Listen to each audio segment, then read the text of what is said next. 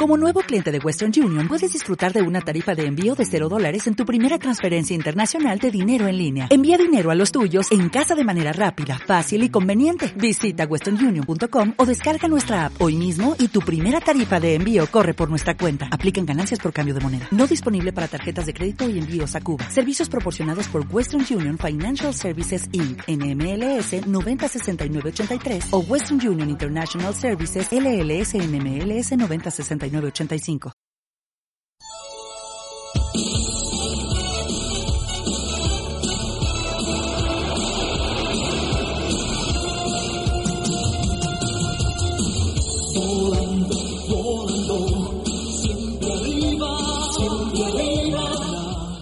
Muy buenas a todos, gente, ¿cómo estáis? Bienvenidos a Memory Card y por supuesto bienvenidos, bienvenidas seáis a vuestro programa de cine, videojuegos y de todo lo que queráis. Bienvenidos al análisis de Kakarot en su edición extendida, ¿verdad? Con el DLC de Bardock, aquí con el gran perro viejo. ¿Qué pasa, tío?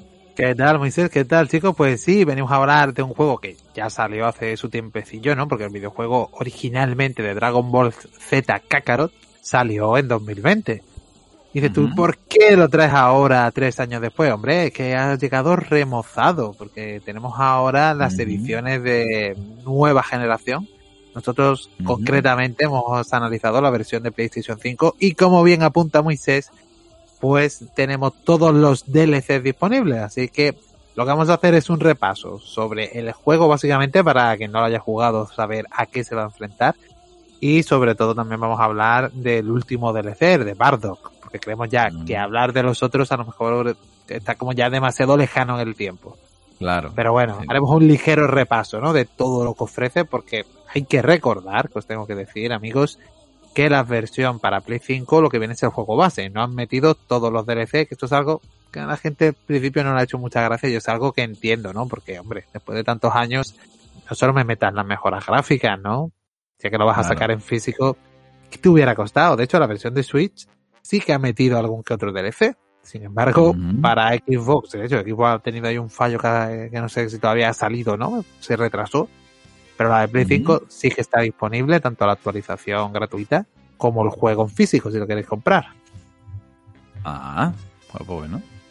Nos dejan cojos por un lado, pero nos lo equilibran por otro lado, ¿no? Bien. Bueno, bueno. Por cierto, perro viejo, hablando de Dragon Ball, dos cositas. La primera, ¿cuál fue el primero que tú te jugaste? Ya sé, ya yo. El primer juego de Dragon Ball, el, de Mega Drive. Creo que sé cuál es, ¿eh? Ah, el de Mega Drive fue el primero. La Pelle du Destiny fue el primero que yo Ay, ay, ay, ay, ay, ay. Qué juegazo, ¿eh? Es verdad que en Además, en francés, por toda la cara, pisa. Mira, yo me acuerdo un vecino mío que tenía la Super Nintendo y yo no sé si fue comprado o alquilado pero tenía uno de Super Nintendo, el Butoden, y tú sabes que era todos queriendo ir a casa de él para jugar, y en nota tu agonía es que no quería que fuéramos a su casa, siempre ponía pega, que ya, venga ya, hombre, déjanos camelar, que somos chavales con ganas de jugar a juegos de Goku. Además, los juegos de Super Nintendo estaban muy bien, y aquello, yo me acuerdo más, mi, mis compañeros de clase, eh, Jesús y Fernando, a los que le mando un abrazo, que bueno, de vez en cuando los veo, por lo menos uno de ellos, y recuerdo que me invitaron a su casa, estuvimos echando unas partidas y yo decía, guau, cómo mola, ¿eh? Cómo molaban aquellos videojuegos de Dragon Ball. ¿Cuál fue el primero que jugaste tú? Pues fíjate que fue, el primero fue, eh, ¿cómo se llama el primero de Super Nintendo, tío? He perdido la, no me acuerdo. Pero fue el primero que lanzaron en Super Nintendo, no sé, fue el Super Butoden, el primero, Dragon Ball Z Butoden, ¿puede ser? puede ser que es lo que no, sé, no me acuerdo exactamente, pero mm, fue el primero. Y ya luego cuando lanzaron este juego, pues justamente el día que se lanzó el, la Pel du Destin para Mega Drive, yo estaba en un centro comercial, famoso centro comercial, y entonces estaban allí pues recogiendo la reserva del juego o gente que directamente iba a comprarlo. Y un chaval que fue y compró el juego, le regalaron un pedazo de póster con la portada del juego, que era una maravilla, tío. Pero era brutal. Yo decía, vale, el juego, la portada es una maravilla. Pero cómo mola el póster, joder. Yo quiero el póster, ¿vale? Aquello era muy Esperemos que lo atesore, que lo tenga todavía guardado como era un paño. Y esperemos, esperemos. Volvamos al presente, Moisés, que te vas para atrás con tu vejez, estás como los abuelos cebolleta, que te pones ahí a Ahí, ahí, ahí, ahí, ahí, Y aquí queremos hablar del proyecto de CyberConnect 2. Dragon Ball Z Kakarot, CyberConnect 2, como sabéis, están detrás de muchos juegos de anime, les encanta, son sobre todo conocidos por los juegos de Naruto. Entonces, ¿qué podemos esperarnos? ¿Nos podemos esperar un juego de lucha? No, como bien sabéis, es un ARPG, es un juego de rol, pero enfocado a la acción. Tiene su exploración, es lo que lo diferencia, porque es verdad que muchas veces que tú lo miras y tú dices, se parece demasiado a Xenoverse. Pero está enfocado de una manera diferente. Xenoverse está más enfocado al combate y aquí tenemos combate, por supuesto, porque es un juego basado en Dragon Ball, donde las peleas son inevitables, pero vemos cómo intenta profundizar un poco más en la historia. Yo creo que esta es la clave de Dragon Ball Z Kakarot, que es un juego que se recrea mucho en lo que es la historia del anime. Como sabéis, empieza en Z, y Z es cuando llegan los Saiyan a la Tierra hasta que acaba la saga de Buu.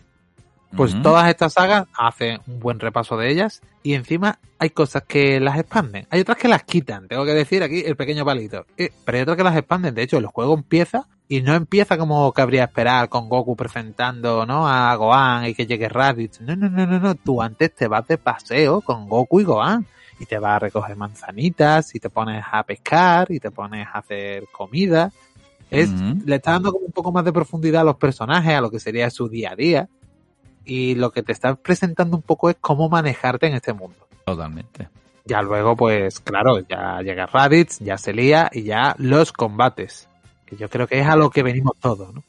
Hombre, claro. Bueno, fíjate que durante mucho tiempo algo así ya se venía pidiendo, ¿no? Y de hecho hemos tenido más de un intento. Y recuerdo que aquella entrega para, creo que fue para Nintendo DS, me parece, que era, cogía el arco del Dragon Ball original que era más como tipo aventura, tú sabes, la gente lo aplaudió mucho. Y entonces, claro, como que hemos tenido buenísimos juegos de lucha que están muy bien, pero bueno, que siempre se hablaba como del Dragon Ball definitivo, ¿no? Uno que combinase bien es la parte más aventurera, Aquí, acción. Yo te voy a decir las luces y sombras que le veo. El juego, gráficamente. Gráficamente es un juego que luce bien, pero es un juego que se ve a lo mejor con ese estilo cel shading que tiene, más parecido a lo que es el Xenoverse. A lo mejor Xenoverse ah. tiene una iluminación que me parece peor. Aquí me parece que todo está un poco mejor conseguido. Pero claro, ¿qué es lo que ocurre? Que como un juego de mundo abierto, tú aquí tienes muchos más elementos para mostrar. Y no todos los personajes están igual de bien definidos, porque aquí tenemos zonas donde vamos a grandes ciudades, porque sí, tú puedes estar en medio de un bosque que no te va a encontrar nadie, te vas a encontrar animalitos, dinosaurios y demás. Pero luego tú te vas a la Cápsula Corporation, te vas a la gran ciudad y ahí te vas a encontrar mucha gente. Pues ¿qué ocurre? Que hay algunos personajes que tú dices, has cogido de base a tal personaje, le has modificado tres cosas y aquí está como un personaje más por aquí andante. Gustan los creados de la nada que tú dices, tanto movimientos como la forma de estar aquí plantado se nota un poco, ya tú sabes, ¿no? Regulero. Ahora, ¿qué ocurre?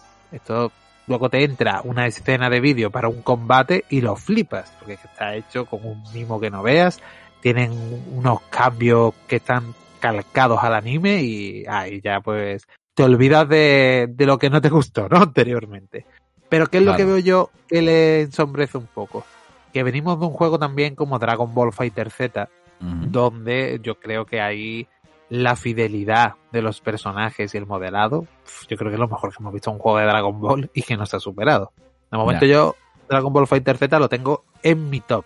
Mm. ¿Qué ocurre? Es verdad que tú te pones a jugar Dragon Ball Fighter Z al modo historia y te entran ganas de arrancarte los ojos, los oídos y pegarte tres puñetazos, ¿vale? Es malísimo, es horrible. Es algo que tú dices que este, este absurdo a qué viene. Estás deseando quitártelo de medio para que te desbloquear el personaje este del androide, pero la historia es horrorosa. Aquí qué ocurre? Tenemos lo de siempre, vale, pero es que yo prefiero lo de siempre a que te inventes un mojón como la copa de un pino. Aquella dependerá de cada uno. Pero ante una historia mala o la historia que todos conocemos, aunque me la cuentes 40 veces, si está bien contada, me da igual. Si volvemos tanto a Dragon Ball es porque nos gusta. Claro, totalmente. Eh, de hecho, sí, yo creo que lo que mantiene vivo la llama de Dragon Ball no es precisamente sus nuevos, ¿no? el nuevo contenido en la nueva historia de Dragon Ball, que hay mucha gente que lo sigue, ¿no? Que es en esta etapa de Super, sino todo aquello que vivimos entonces, que nos encanta, como por ejemplo el arco de todo lo que es la parte de Cell, los androides, eh, Trun, los viajes en el tiempo, todas, esas cosas nos encantan y nos encantan revivirlas, ¿no? Es lo que tú dices, con lo cual, pues bueno, sí, sí es lo que estamos buscando, ¿no? Claro, aquí entonces, mm, gráficamente, pues nos vamos beneficiados con la nueva generación de consolas. Podemos elegir un modo rendimiento, donde va todo más fluido, o podemos elegir un modo calidad gráfica que, a ver, se nota más en lo que es las, tex- las texturas del mundo en sí. El modelado de personajes, yo no he notado tanta diferencia. Entonces, si a mí me das a elegir, yo voy a elegir modo rendimiento siempre. Mm, Ahora, lo que es una gozada es la velocidad con lo que carga todo, ¿vale? Es que te salen los típicos textos que pone resumen, es que no da tiempo a leer ni dos líneas, en plan, ya estoy jugando. O eh, consejo, a leer el consejo, ya estoy jugando. Que esto es algo que ya hemos comentado en otros juegos, ¿no? Que hay veces que aprovechaban las pantallas de carga para ponerte cositas del juego, y aquí es que directamente no te, no te da tiempo ni a leerlo. Claro, va tan rápido la carga, es que el SSD se nota un montón. De hecho, hay gente que todavía, bueno, pues sigue jugando a PlayStation 4, Xbox One, etcétera, y ya luego cuando dan el salto a nueva generación, lo notan un montón, o cuando lo ven, ¿no? Y más de una vez han comentado, o me han comentado, fíjate, ¿cómo pueden cargar tan rápido? Bueno, pues el tema del SSD y por supuesto que también un juego que cuando ya lleva un tiempo y si lo optimizan bien, pues va mucho más rápido, ¿no? Porque saben qué cargar, qué no. Pero es una maravilla. Lo de los tiempos de carga, eh, yo creo que es lo mejor, vamos, de esta generación. Sí. Y bueno, luego respecto al mando, que sé que es algo que a ti te gusta siempre preguntarme, Sí, aquí no hombre. hemos aprovechado para meter eh, funciones ápticas ni nada. Funciona básicamente como funciona el DualShock en PlayStation 4.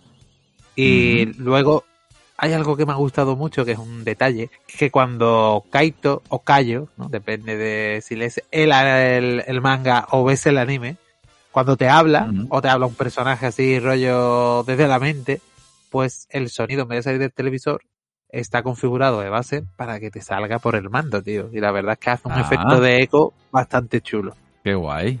Es algo que mola, pero no han aprovechado para meterle este rollo de presión en los gatillos, ¿no? Ni notas una vibración algo diferente que hubiera molado, ¿no? En caso de que te impacte un ataque así potente como el Final Flash de Vegeta o un Kamehameha que te diga, hostia, como noto yo aquí en las manos que me están dando por todas partes. Pues no, no lo han hecho. Oh, qué pena. Bueno, Y luego, en cuanto a Dragon Ball Z Kakarot, pues jugablemente Ujú. vamos a tener un mundo abierto que podemos explorar libremente. Hay varias localizaciones, pero es un mundo abierto que está dividido por zonas.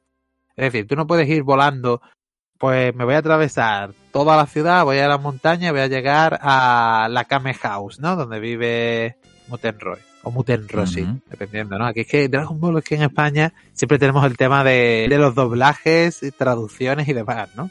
Que si. Onda Vital, que si Dragon Ball, que si Mutenroshi, que si... Entonces, pues, vamos aquí, vamos a ir intercalando un poco los nombres de uno y otro, ¿vale? Según me venga mi gana, básicamente. Pero bueno, creo que todos sabemos de lo que hablamos. claro.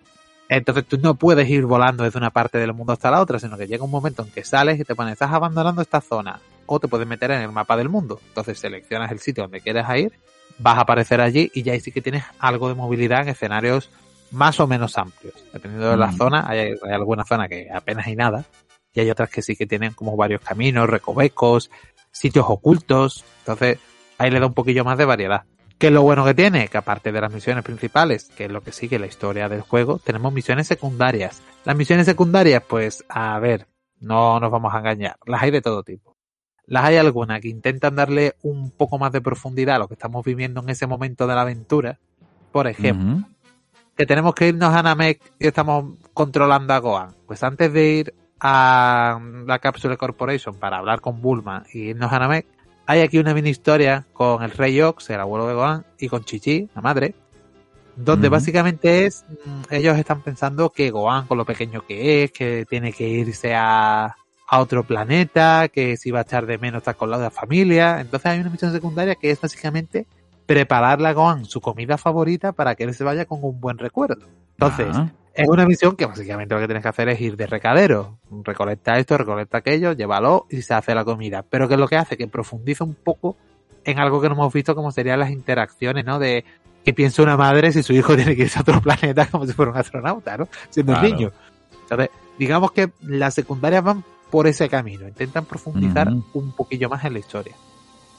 Pero claro, bueno. luego a la hora de la verdad, muchas son de recolectar cosas, de acabar con ciertos enemigos y poco más. Hay algunas zonas donde sí que podemos entrenar para conseguir nuevos ataques, que esto viene muy bien, y está puesto de una manera que tienes que hacerlo exactamente cuando te sale. Porque si no, si te la salta, a lo mejor tú dices, "Mm, no he podido aprovechar por utilizar una técnica especial, que no la tengo, y está puesto de tal manera que va con los niveles que tú vas escalando. Porque es verdad que empiezan con muy poco nivel, y llega un punto donde los niveles empiezan a escalar de una manera brutal. Cuando llegas a Namek, hay, hay una liberación de energía que tú dices, espérate, ya te estaba quitando 200 de un puñetazo y ahora pego una hostia que revienta aquí a cualquiera. Claro. Pues está hecho queriendo para que tú vayas notando también, eh, digamos, estas fuentes de poder tan locas que se daban, ¿no? Pues, a ver, cuando llegaban aquí a la Tierra, el que más tenía era 4.000, luego llegan a Namek, wow, más de 9 millones de unidades, en plan, relájate, ¿no? Entonces, digamos, que estas escalas de tío. poder se dan, se dan conforme va avanzando la serie y es algo que en verdad mola, tío. Mm. A mí esta- estos detallitos me gustan. Qué guay. Hombre, está chulo porque, de hecho, la, la gracia de Dragon Ball siempre ha sido un poco esa escalada de poder que ya luego lo hemos visto también en, otro, en otros animes, ¿no? Y en otros mangas, ¿no? Y ver cómo progresan los personajes, cómo mejoran, cómo se encuentran enemigos cada vez más duros, pero el protagonista o los protagonistas también van increciendo, ¿no? Y eso Ahí. le da un plus que está, que está muy bien. Y eso si lo reflejan en el juego, mola, porque muchas veces no queda claro esa progresión en los juegos, no siempre va, eh, va como muy directo, la gente quiere ya potencia, ¿no? Del tirón.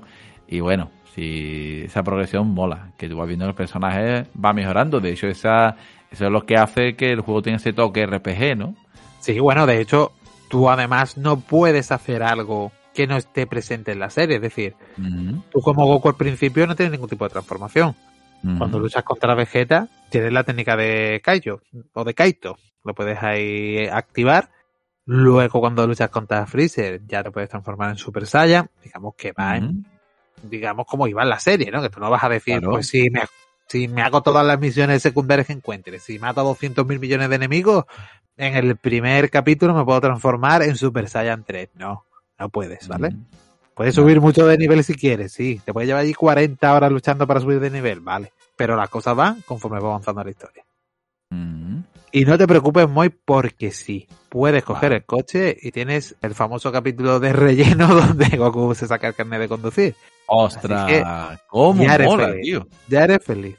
Hombre, ostras, qué guay. Además, yo me acuerdo sacándose el carnet Piccolo y Goku, ¿eh? O por lo menos los dos. Yo me acuerdo que se montaban los dos en el coche y tú decías, ¿para qué quiere el carnet? Pero bueno, pues ahí estaba. Porque había Claro, que rellenar minutos. ¿no? Y era también para llevar los mandados, ¿no? Algo tendría que hacer en su casa, que Goku era un poco flojeras, ¿eh? Eh, Bueno, eh, en Super vemos que trabaja, por lo menos. Es Sí, algo hombre, que, sí. que- que hay que otorgarle a Super. Sí, sí, sí, sí, sí. Pero bueno, lo dicho, la secundaria, algunas son mejores, algunas son más divertidas, otros te presentan a personajes random y otros sí que le dan un poco de profundidad, o aparecen personajes que a lo mejor ya en ese punto de la serie no tenían mucha importancia y aquí pues le dan un poco su hueco. Pues, por poner un ejemplo, Lunch. Lunch llega un momento en que desaparece de la serie, básicamente. Que tú dices, Ujú. ¿qué fue de Lunch? ¿Qué fue de esa chica que estornudaba y se volvía violenta? Que desaparece completamente. Eso digo yo, Pues tío. aquí hasta le, le dan su espacio. Aparece por aquí, hay una misión secundaria con ella. Algunas son más simpáticas, algunas tontorronas, ¿no? Hay de todo un poco. Ninguna está a la altura de The Witcher, por poner un ejemplo. Pero bueno, Claro. la verdad es que es algo que para darle variedad entre combate y combate no viene. Ujú. Y aparte Hombre, que te conviene realizarla porque te dan algunas cosas especiales que, que te viene bien de cara a las luchas. Porque vamos a ir ahora con la, la jugabilidad del juego. Hemos hablado Bien. de que te puedes mover por el mundo, de que misiones principales, misiones secundarias. También puedes encontrar las bolas de dragón e ir ahí recuperándolo. Tienes tu modo, te voy a llamar, no, no sé si tiene nombre, creo que le dicen como que te concentra, ¿no? El modo key, pero bueno. Típico modo detective, ¿no? Desde que lo pusieron en el Arkham, que le das un botón y ves las cosas que tienes que encontrar de un color ahí llamativo. Pues también lo tienes aquí para buscar ciertas recompensas o objetos ocultos. Y la verdad es que le da un poquillo de variedad. Puedes ir volando, puedes ir en vehículos, puedes ir, si tienes el DLC, sobre el pilar que lanza Tau Pai Pai, que también es detallazo. Fua, tío. Pero bueno, puedes hacer un poco de todo. Al principio sí que va un poco lento, pero conforme vas avanzando en el juego, cuando vuelas le puedes pegar velocidad. De base, vas lentito, pero bueno, es cosa del juego, ¿no? Luego cuando vas subiendo de poder, pues también vas más rápido. Y ya, cuando te metes en los combates, pues puedes ir por el mundo y te vas a encontrar combates aleatorios de enemigos que están por ahí. Que es lo más bueno que he visto yo, que no me lo esperaba. Que si tú tienes un nivel muy por encima de los enemigos que te encuentran por ahí por medio del escenario, si les coges desprevenidos y les golpeas, ni siquiera entras en combate. Le ganas de un solo golpe, te dan tu recompensa, tu experiencia, tu rango S y tira para adelante que aquí no pasa nada. Buah. Qué barbaridad. no, pues tienes que luchar contra ellos, claro. Mm, mm, mm. Vaya, vaya, vaya. Qué guay. Luego hay zonas donde básicamente lo que haces es seguir la historia y hay combates que son uno detrás de otro sin que tú hagas nada. Te ponen tu parte de historia, tienes que luchar, te cambian de personajes, ¿no? Dependiendo de la historia. Si Goku ya está aquí alicaído luchando contra Vegeta, que ya no se puede ni mover el pobre mío, pues pasamos a controlar a Gohan. Si luego Gohan está ahí que tú sabes, pues pasas a controlar a otro. Digamos que va cambiando conforme va avanzando la historia para que tú veas todos los puntos de vista de los personajes. ¿Qué es lo que sí he notado en el combate? El combate es muy sencillo. El combate no lo tenemos que, que ver como un juego de lucha, sino que lo tenemos que ver como un ARPG, que es lo que es el juego. Por mucho que Ujú. vemos aquí Dragon Ball y nos flipemos creyendo que esto va a ser un Budokai. No lo es, ¿vale? Entonces tenemos un botón, que es el triángulo, para recargar la energía, el círculo, que es para dar golpes, puñetazos y patadas, básicamente, haciendo combos, el cuadrado para lanzar ondas de ki, y la X, que sirve para esquivar. Si lo hacemos en el momento oportuno, incluso nos podemos poner detrás del personaje y darle un buen golpe. Todo esto consume ki, Ujú. ¿vale?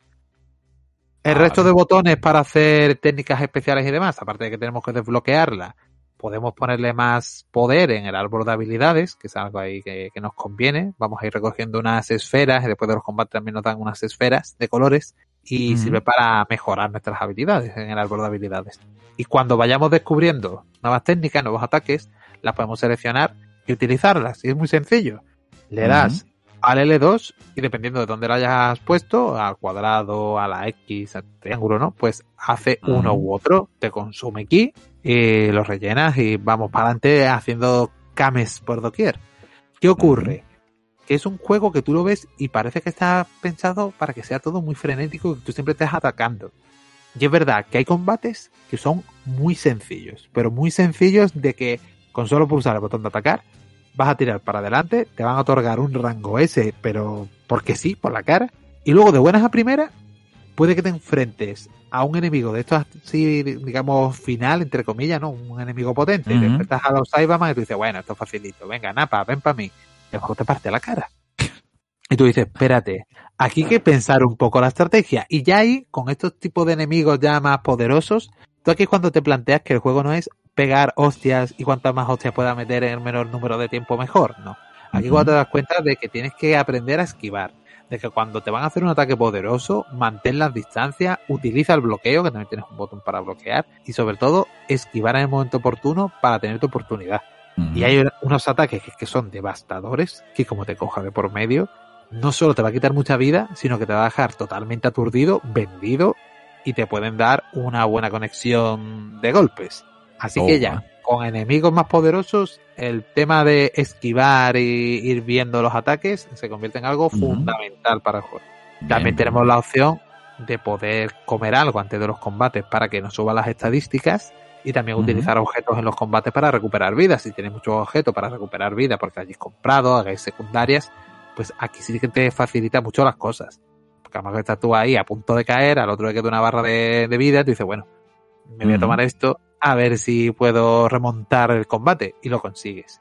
Y luego hay ciertos combates donde podemos cambiar de forma, siempre y cuando lo tengamos desbloqueado, y a lo mejor te consume mucho vida y ki, dependiendo de la- Ujú. del tipo de transformación. Entonces, también hay que utilizarlo un poco con cabeza, ¿no? Porque yo ya puedo hacer esto, lo voy a utilizar desde el minuto uno del combate, porque a lo mejor es contraproducente estar todo el tiempo perdiendo energía. Un Claro. poco pensarlo. Tampoco es un juego muy difícil, ¿vale? Lo puede disfrutar todo el mundo, pero sí que a lo mejor algún combate se te puede atragantar. Y luego también lo que he visto es que a lo mejor luchas contra Vegeta y tú dices, uy, me ha costado lo mío. Ahora se transforma en Ozaru, ¿no? El mono gigante. Y tú dices, hostia, esto ahora va a hacer, si antes me ha costado, ahora me van a caer dos lagrimones. Pues no, está tirado, pero tiradísimo. Entonces tiene ahí una progresión un tanto rara, porque es en plan, ¿por qué ahora que en teoría debería ser más difícil es más fácil? Eso digo yo. Tiene ahí unas cosillas de vez en cuando que, a mí por lo menos me sacaron un poco. Pero bueno, en líneas generales está todo muy bien todo muy satisfactorio. El combate es divertido, aunque no sea tan profundo. Y la única pega que se le puede destacar es que hay algunas partes, bueno, aparte de la censura, porque el juego tiene su censura, por ejemplo, Gohan se transforma en Ozaru. En los dibujitos era muy típico que se queda con el culo fuera, ¿no? A ver, te ha roto la ropa. Aquí no. Ojo, no vas a poner el culo de un menor que todavía te mete con un puro. Y luego la sangre. La sangre está súper censurada, tío. Nada más que hay como rasguños. Y hay momentos míticos, como Gohan, cuando lucha contra Cell, que yo sin la sangre ahí en la frente no, no lo concibo. Y uh solo estos arañocillos como que está sucio y tú, sí, sí. Con lo bien recreado que está todo, y aquí me, me la has quitado en medio. Y luego la parte de, de Buu es la que yo veo que han quitado más contenido, tío. Es algo que no entiendo. No sé si es que en su día no llegarían a tiempo y decidieron quitar batallas y partes importantes. Pero la verdad es que es la que no tocan recortado más. Y me ha dado coraje porque a mí la saga de Buu, hay mucha gente que le parece la peor, pero yo la veo como la liberación de Toriyama, cuando dijo que me obligáis, porque a ver, esto es Vox Populi, pero por si acaso. Toriyama pensaba acabar Dragon Ball después de Cell. Es decir, no creo que esto sea un spoiler, pero bueno. muere. Se, sabe, y Gohan, y Gohan se queda como protector de la Tierra. Así va a acabar. ¿Qué ocurre? Que le tijeron, no, no, no, esto tiene que seguir, que esto es la gallina de los huevos de oro. Y él dijo, vale, yo sigo una saga más, pero voy a hacer lo que me dé la gana. Ya que empezó ya que si fusiones, que si mezclas, que si nuevas subidas de poder, ahí hizo lo que le dio la gana. Y es muy mm. loco, y a mí es algo que, me gusta. Hay algunos combates que son muy divertidos, y aquí pues están muy cortados algunas partes. Me quedé con mm. un poco de, de rabia. El detalle, ¿te acuerdas cuando Boo se carga básicamente a toda la humanidad? Sí. Pues si te vas por ahí a, explorar, no vas a ver a nadie, ¿vale? no hay nadie en el mundo. Está todo oh, vacío. ¿Cuánto trabajo? ¿Cuánto trabajo no van a tener que realizar para hacer esto? Mm, gracias, tuvieron que hacer, ¿no? Aquí la Toriyama además que mm, en una etapa del desarrollo de, de, Dragon Ball, bueno, en esta etapa final de Buu, el, me refiero del arco de Z, que él quería que el protagonista fuera eh, Son Goanda. Y de hecho, los primeros. No digas Son Goanda, que eso, Son Gohan, Son Gohan. Y. de aquí, Visa. Ya, ya. I know it. Y lo que pasa, tío, es que. Eh, bueno, pues resulta que. De hecho, hizo diseños de Son Gohan en tercer nivel, hizo diferentes historias, ¿no? De versiones, Super Saiyan. Y Toei le dijo que no, que es que ahí el protagonista tenía que ser Goku sí o sí. Y, pues nada. Y dijo, bueno, pues de perdido al río, ¿vale? Y ahí, así, por eso la historia queda a veces rara. Parece que a veces le va a dar como todo el protagonista. Hay veces que parece que le da todo el protagonismo a Gohan y después no, ¿no? ¿Verdad que hay esos cambios que son un poco raros? Sí. Pero, pero bueno, es, un arco que, por lo visto es que llegaban cartas de los lectores diciendo no, no, no, tráeme a Goku de vuelta y trajo a Goku de vuelta porque lo exigían los fans japoneses, básicamente. Pesados, pesados. A lo que vamos, que los combates son muy divertidos, eh, tenemos nuestra personalización pero lo que he notado es eso, que de buenas a primera uno te puede costar un poquillo más y el siguiente está tirado. Y luego que te otorgan ese en un montón de combate que tú dices, me has dado ese, yo qué sé, por pena. Porque es un montón de combate que me lleva palo de todos colores que está a punto de morir y me has otorgado una S. No te creo. Qué cosa. Pero bueno, te quedas con una FFM en plan, yo creo que aquí te dan S por cualquier cosa. Pero bueno. Después tú intentas conseguir una S en Dragon Ball y por poco te da un infarto. En Devil May Cry, ahí llora. Ay, ay. Pero en Sonic, los juegos de Sonic también son duros de pelar. ¿eh? ¿Qué es lo, que he visto yo que ha gustado también mucho? Pues el tema del sonido, porque tenemos banda sonora, que aquí también una de cal y una de arena, ¿vale? Porque la banda sonora hay canciones que son míticas del anime, que las escuchas y te las sabes de memoria, con algunos arreglos, ¿no? Pero luego tiene otras que son totalmente inventadas. Y es que, claro, sacar algún DLC aparte para que tuviera más canciones de del anime. Entonces, claro, pero bueno. La cosa es que de base, pues tenemos algunas canciones muy míticas y otras que tú dices, bueno, bueno, bueno. Los sonidos de lucha, de los combates, todo esto es igual que en el anime. Y luego tenemos el doblaje que podemos elegir entre inglés o japonés. A ver, por favor, no elijáis el inglés aunque no entendáis japonés porque es que gana el juego enteros en japonés. No, hombre, por favor. la traducción. Mm. La traducción, pues ya sabes, la traducción está aquí un poco mezclada debido a las peculiaridades españolas de Dragon Ball. Que hay mm. ataques que se han traducido, otros que no, algunos personajes con el nombre traducido, pero la técnica no, que es algo que tú, bueno, bueno, espérate. Si me estás llamando a Kaito, Kaito, en vez de Kaio, que es como se llama realmente en el manga, luego dime la técnica de Kaito, como decías en el anime, o el puño de Kaito, pero no me pongas el Kaioken. En plan, pero no te estás dando cuenta que le has cambiado el nombre de la técnica que tendría que tener el mismo que el personaje.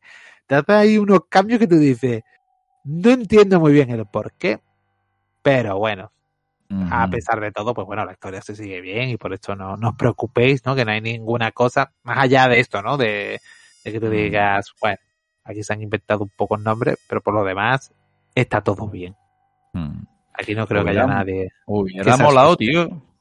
Hubiera molado que se hubieran animado a, hacer un doblaje en español por primera vez en su historia. Es decir, vamos, están doblando videojuegos mm, atroces y moses de muchos videos, mm, muchas sagas distintas y uno de Dragon Ball al castellano o en español latino, ¿no? Para los amigos latinos. Ostras, ¿por qué no os animáis? ¿Qué le pasa al español? ¿Eh? Lo trasladáis. ¿Sabes qué es lo que hubiera pasado también? que yo creo que hay ah, gente que incluso no le hubiera gustado, tío, porque, a ver, Dragon Ball Super tiene nuevos dobladores, algunos porque se han retirado, otros porque han fallecido tristemente, y otros porque directamente no los han llamado, ¿vale? Entonces yo estoy seguro de que hay gente que no ve Dragon Ball Super para nada, que se compra este juego por nostalgia y le ponen la voz actual de Goku o de Vegeta o de Piccolo y diría, pero ¿esto qué es? Esto no es con lo que yo me crié. Entonces, pues, pues, yo qué sé, para no qué lo a si me lo puedes dejar en japonés. No, y además también, eh, por ejemplo, en España sabéis que está la particularidad que hay diferentes tipos de doblaje dependiendo del idioma. Está en catalán, etcétera, etcétera. Entonces, ostras, el, los catalanes, siempre, los catalanes siempre dicen, el doblaje de Dragon Ball en catalán es mejor que el castellano. Yo digo, venga, vale, sí. Pero no te olvides que llamaste a Piccolo Satan Petit Coeur, ¿vale? Eso no, no te olvides.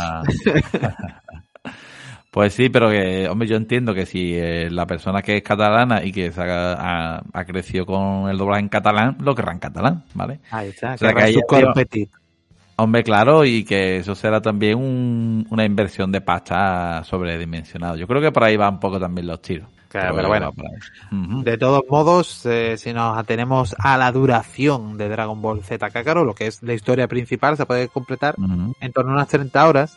Sí que es verdad que es un juego que, te anima un poco a explorar, a que te digas, bueno, como estás marcando en el mapa aquí en azul, donde están las secundarias, y volando llegas en un suspiro a cualquier parte, pues como, que vas a indagar un poco, en venga, vamos a ver qué me ofrece. Y ahí pues sí que se te puede pasar a más de 40 horas. Y luego cuando el juego acaba, tú luego tienes completa libertad, porque lo que hemos comentado antes, tú estás jugando y cuando llegas a una parte, por ejemplo en Namek, empiezas con Gohan y vas con Krilin. Luego llega un momento en que controlas a Vegeta. Luego llega un momento en que controlas a Piccolo. Luego llega un momento en que controlas a Goku. Entonces, como no para de ir cambiando de personajes, no te da mucha libertad a la hora de tú crearte tu propio equipo, sino está un poco ahí cogido a como viene en el anime.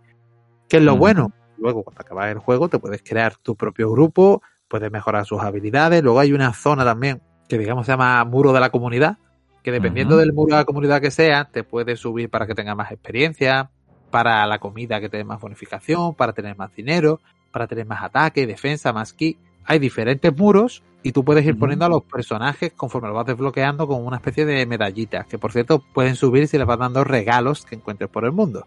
Ah. ¿Qué es lo bueno? Que dependiendo de cómo conectes a los personajes entre ellos en estos tableros, si hay conexión dentro de lo que es Dragon Ball, pues te dan una bonificación extra. Es decir, tú pones a Piccolo con Gohan pues como son alumno y maestro, tiene una bonificación más fuerte que si lo pones uno por un lado y otro por otro. Tienes que poner juntos.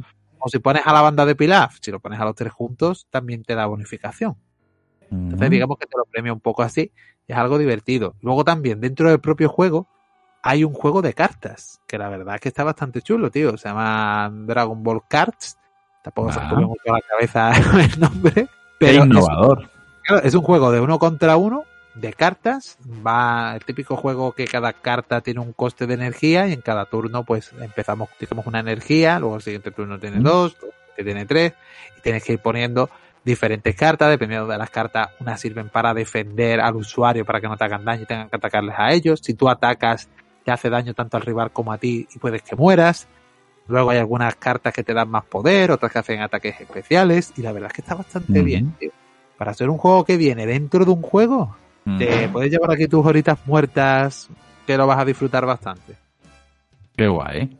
Además que se ha puesto de moda, ¿no? El incluir minijuegos que pueden ser de cartas, pueden ser de tablero, pueden ser, bueno, de muchos tipos, ¿no? Ya lo hemos visto en diferentes sagas, no voy a mencionar, pero bueno, de Witcher, por ejemplo, ¿no? Y, y es un aliciente. Si te gusta, pues fíjate la de horas que tienes ahí para matar el tiempo, ¿eh?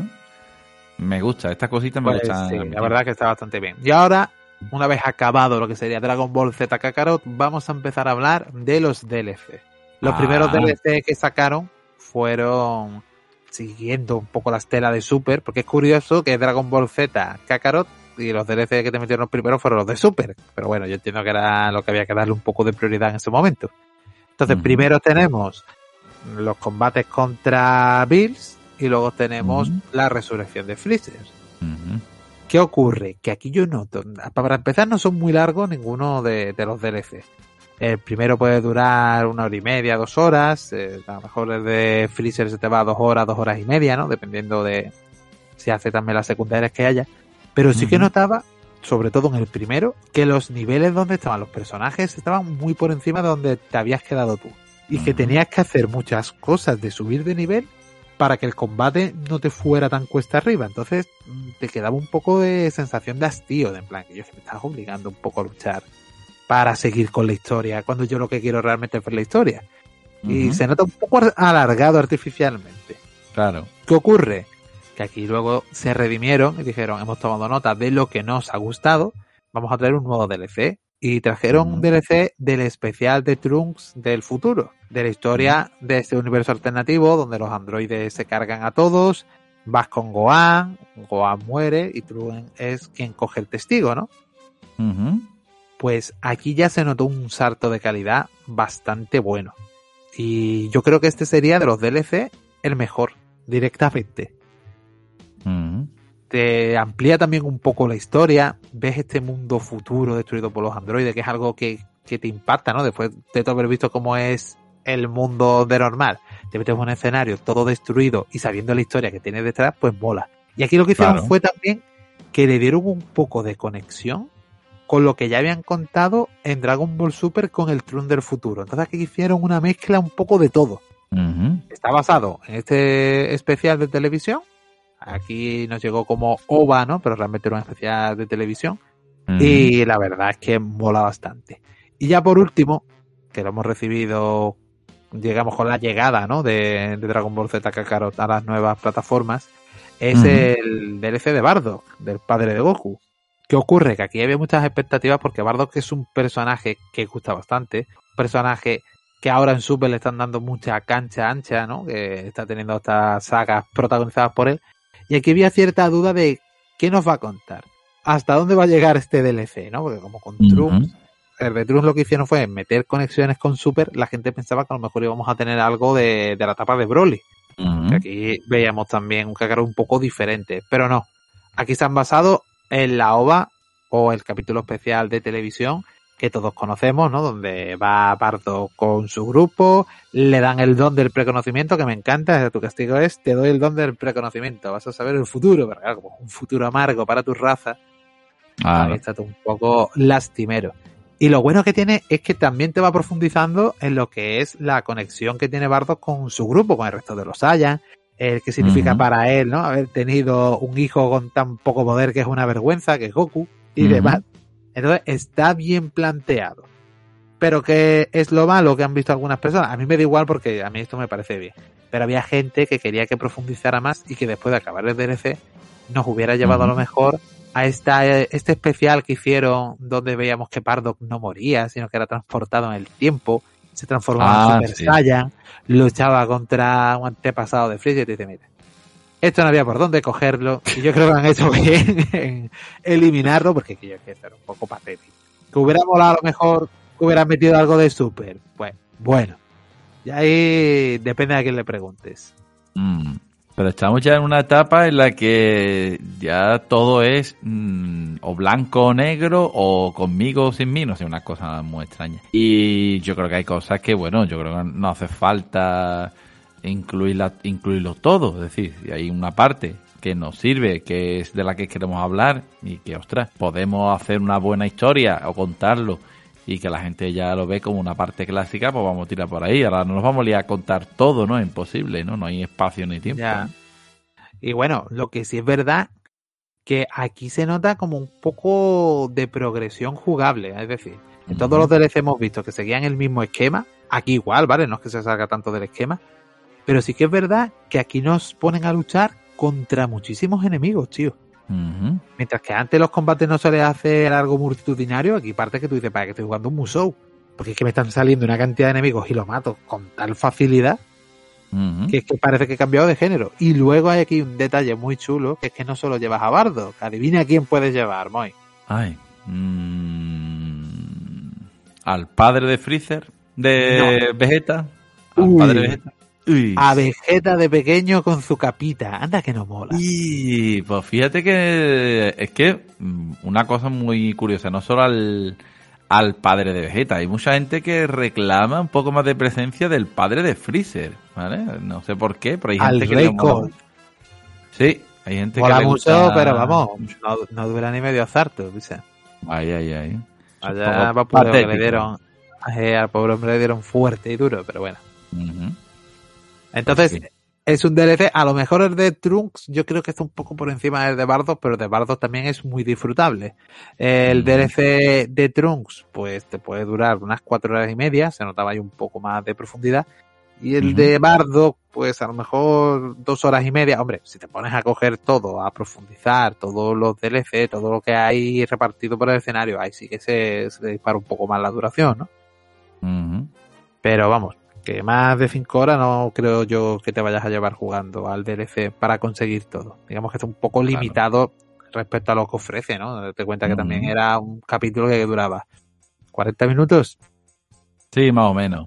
O menos, ¿no? No especial, recuerdo claro, era una cosita así que tampoco era muy, muy largo. Sí, sí. Pero bueno, estaba, yo recuerdo que, que aquello gustó bastante porque bueno, además nos contaba detalles sobre el- los antepasados de, de Goku, ¿no? Y nos contaba también un poco, nos pone en situación de, de dónde viene Kakarot y si sus pas- antepasados también eran un poquito mamoncetes o eran tan simpáticos como él después del chocazo en la cabeza. claro, Ay, ay, no eso es lo antes. importante. Pero, ¿tú no crees que a Bardo lo han suavizado mucho últimamente? Tú ves este especial de televisión y Bardo es que pasa completamente de su familia, de sus hijos y Goku es una vergüenza. Y tú ves Ujú. Super y se le ve como más preocupado, como Mm. más buen padre. Y es algo que a mí me chocó ver a lo mejor un Saiyan que se supone que es una raza guerrera que va por ahí para conquistar planetas tan preocupado por su familia, no sé. Fue algo de, puede ¿Verdad? tenerlo durante 20 años con una imagen de buenas a primeras, te lo cambian. Que sí, que luego es verdad que cuando ve el futuro y ve el destino de Freezer gracias a su hijo, pues se ve ahí con esa sonrisa picarona mientras está ahí dándolo todo, pero la verdad es que, no sé, a mí fue un cambio que, que para mí este es mi Bardock, no el que tenemos ahora. Pues sí. Es que no, no, no casa mucho, ¿no? Esa imagen que... que Pero bueno, ofrecen de- de A mí es que eso me pasa un poco con, con todos los personajes en Super, ¿eh? Para mí el Goku de Super no tiene nada que ver con el Goku original. Claro.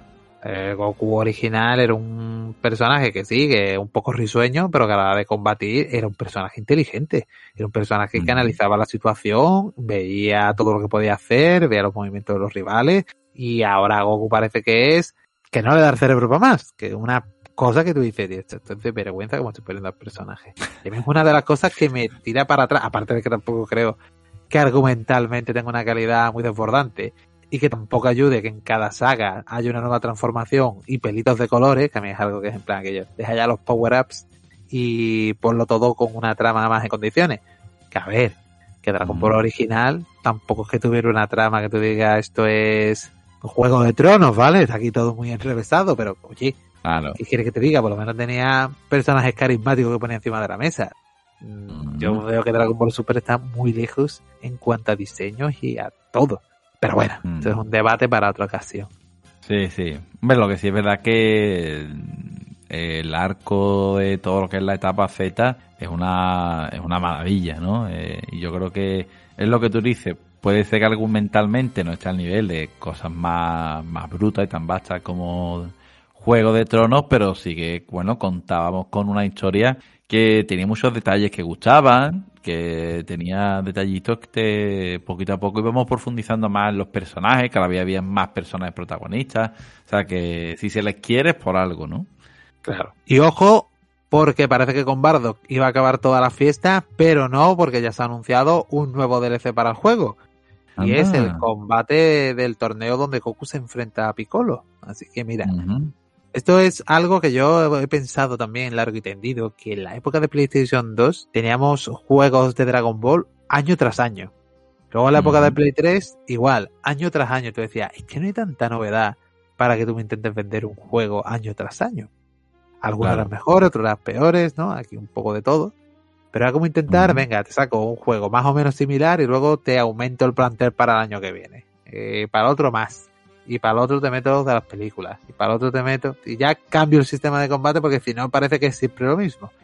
Y ahora que han hecho, digamos que hay tres juegos básicamente, que es el Xenoverse 2, es el que está ahí que todavía recibe contenido, Dragon Ball Fighter Z, más enfocado a lucha 2D, y luego tenemos este ARPG, que es Kakarot, que lo que van haciendo es aumentándolo con DLC para ir expandiendo la historia. Yo hubiera optado por hacer un Dragon Ball, no Z Kakarot, sino Dragon Ball Kakarot, y me lo cuentas desde pequeño hasta donde acaba Dragon Ball, el combate con Piccolo. Pero bueno, parece que aquí pueden reutilizar algunos diseños, ya habrán dicho, y si lo metemos aquí, que ya hemos vendido muchas copias y los DLC están vendiendo bien. Claro, te das cuenta que ellos tienen que ver amortización por todas partes. Tienen que, tienen que ver la pasta por algún sitio. Hombre, también sería un poco un poco locura. Pero bueno, a mí el planteamiento de Kakarot, la mayoría de la gente ha acabado muy contentos. Pero sí que yo tengo la sensación, perro viejo, y bueno, yo creo que con lo que has estado, con lo que has estado tú contando del juego, pues nos queda claro de todas las cosas buenas que hace, ¿no? Pero siempre con Dragon Ball no te da la sensación de que siempre eh, estamos esperando el Dragon Ball definitivo, ¿no te da Sí. esa sensación? Y yo veo que hay mucha gente que este lo considera definitivo, y para mí el definitivo todavía no ha llegado. Uh, hay cosas que hace muy bien, hay cosas que no lo hace tanto. Y yo, Claro. por ejemplo, si la exploración fuera mm, más amena, por así decirlo, más mundo abierto, no tanto dividido en tramos. Luego, gráficamente, si tú me lo pones como el Dragon Ball Fighter Z, el, el diseño de los personajes, eso ya sería brutal. Yo entiendo que tú no puedes mover ahora mismo con esa calidad gráfica todo lo que mueve este juego, o sí, no sé, yo no soy programador, pero creo que la cosa está más difícil de lo que pensamos ah, y la fidelidad que tienen los combates de Dragon Ball Fighter Z están por encima de este de Kakarot. Entonces yo creo que intentar Mm. aunar los dos es lo que hubiera sido la clave para tener el juego de Dragon Ball definitivo. mm, buah, pero es que imagínate, ¿eh?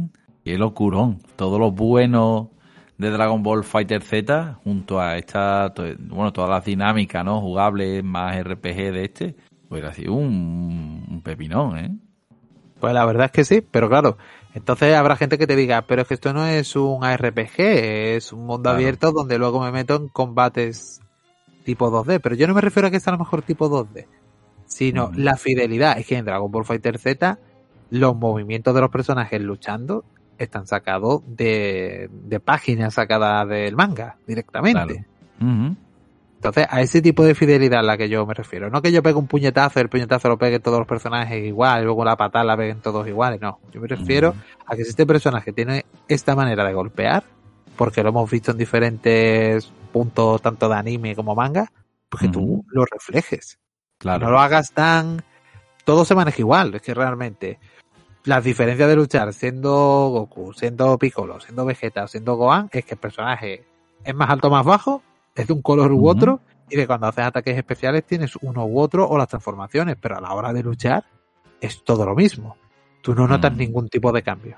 Y eso es lo que yo veo que le lastra un poquillo respecto a lo que sería Fighter Z, que cada personaje es un mundo a la hora de controlarlo. Claro, pues sí. Pues bueno, señor pero viejo, resumiendo, ¿qué, le- qué nos ofrece esta nueva, bueno, el videojuego de Kakarot y este DLC de Bardock? En resumen, ¿qué te ha parecido? A mí Dragon Ball Z Kakarot, la verdad es que lo he disfrutado bastante. Es un juego que te va a estar recordando todo el tiempo a, a la época donde lo flipabas con Dragon Ball. Los momentos que recrean el anime están muy conseguidos y hace que tire de nostalgia, porque la verdad es que tira bastante de nostalgia. Pero como te gusta, pues tú lo dejas pasar un poco. Lo dicho, creo que no es el juego de Dragon Ball definitivo, pero que es un juego bastante disfrutable. Y en cuanto a los DLC, yo creo que hay una progresión. Y que si bien los dos primeros estaban ahí un poco que se notaban vacíos, a partir del de. Trunks, ya aquí la calidad se nota. Yo creo que el de Bardock lo vais a disfrutar mucho y vais a sentir el poder de ser un Saiyan acabando con todo lo que se te ponga por delante, básicamente. Porque es que te ponen una cantidad de enemigos que cuando lo juguéis lo vais a flipar. Qué guay, tío. Qué guay. La verdad es que, fíjate, hasta hay mucha gente que se tomaba un poquito a coña el diseño de la portada de Kakarot porque es súper mega minimalista, ¿vale? Ahí se ve muy poquito. Pero, sin embargo, es muy sencillo, pero una, tiene una portada muy chula. Y yo creo que le hace un poco también un poco de justicia porque, a fin de cuentas, solo sale Goku. Si os fijáis, solo sale Goku. Y es que en realidad... de- Y la quinto. otra, ahí, de una manera u otra, es que Goku lo, es el protagonista, ¿no? Absoluto de esto. Y bueno, pues Sí, pero bueno, genial. a lo mejor te da error a confusión, porque tú llama Dragon Ball Ujú. Z Kakarot, solo sale Goku en la portada. Y a lo mejor piensas, solo jugaré con Goku. No, ¿vale? Ah, Pues eso sí. Todos los personajes que, que tienen ahí algún combate va cambiando aleatoriamente, pero sí que puede dar a lo mejor confusión a esto. Sí que es verdad, no me lo había planteado. Porque si no te lo... Decir, si lo pones de esa manera, puedes pensar que solo puedes jugar con, con Goku. Sí que es cierto, tío.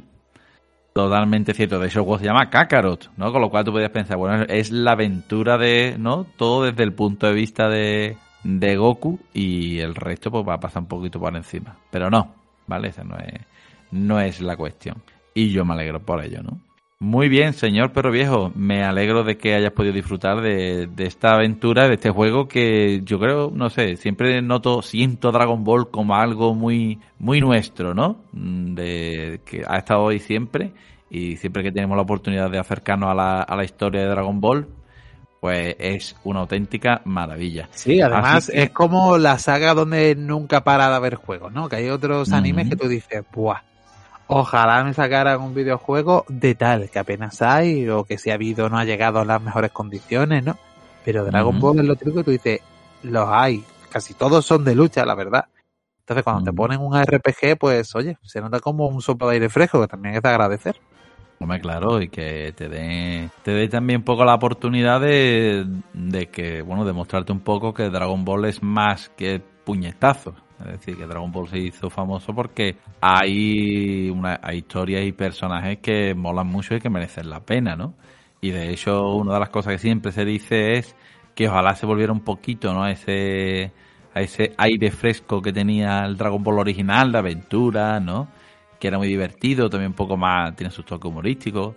Y ojalá, ¿no? Algún, en algún momento, lo que es en el anime y en el manga se vuelva. Así que, como lo queremos tanto, aquí ha estado el análisis de Cácaro.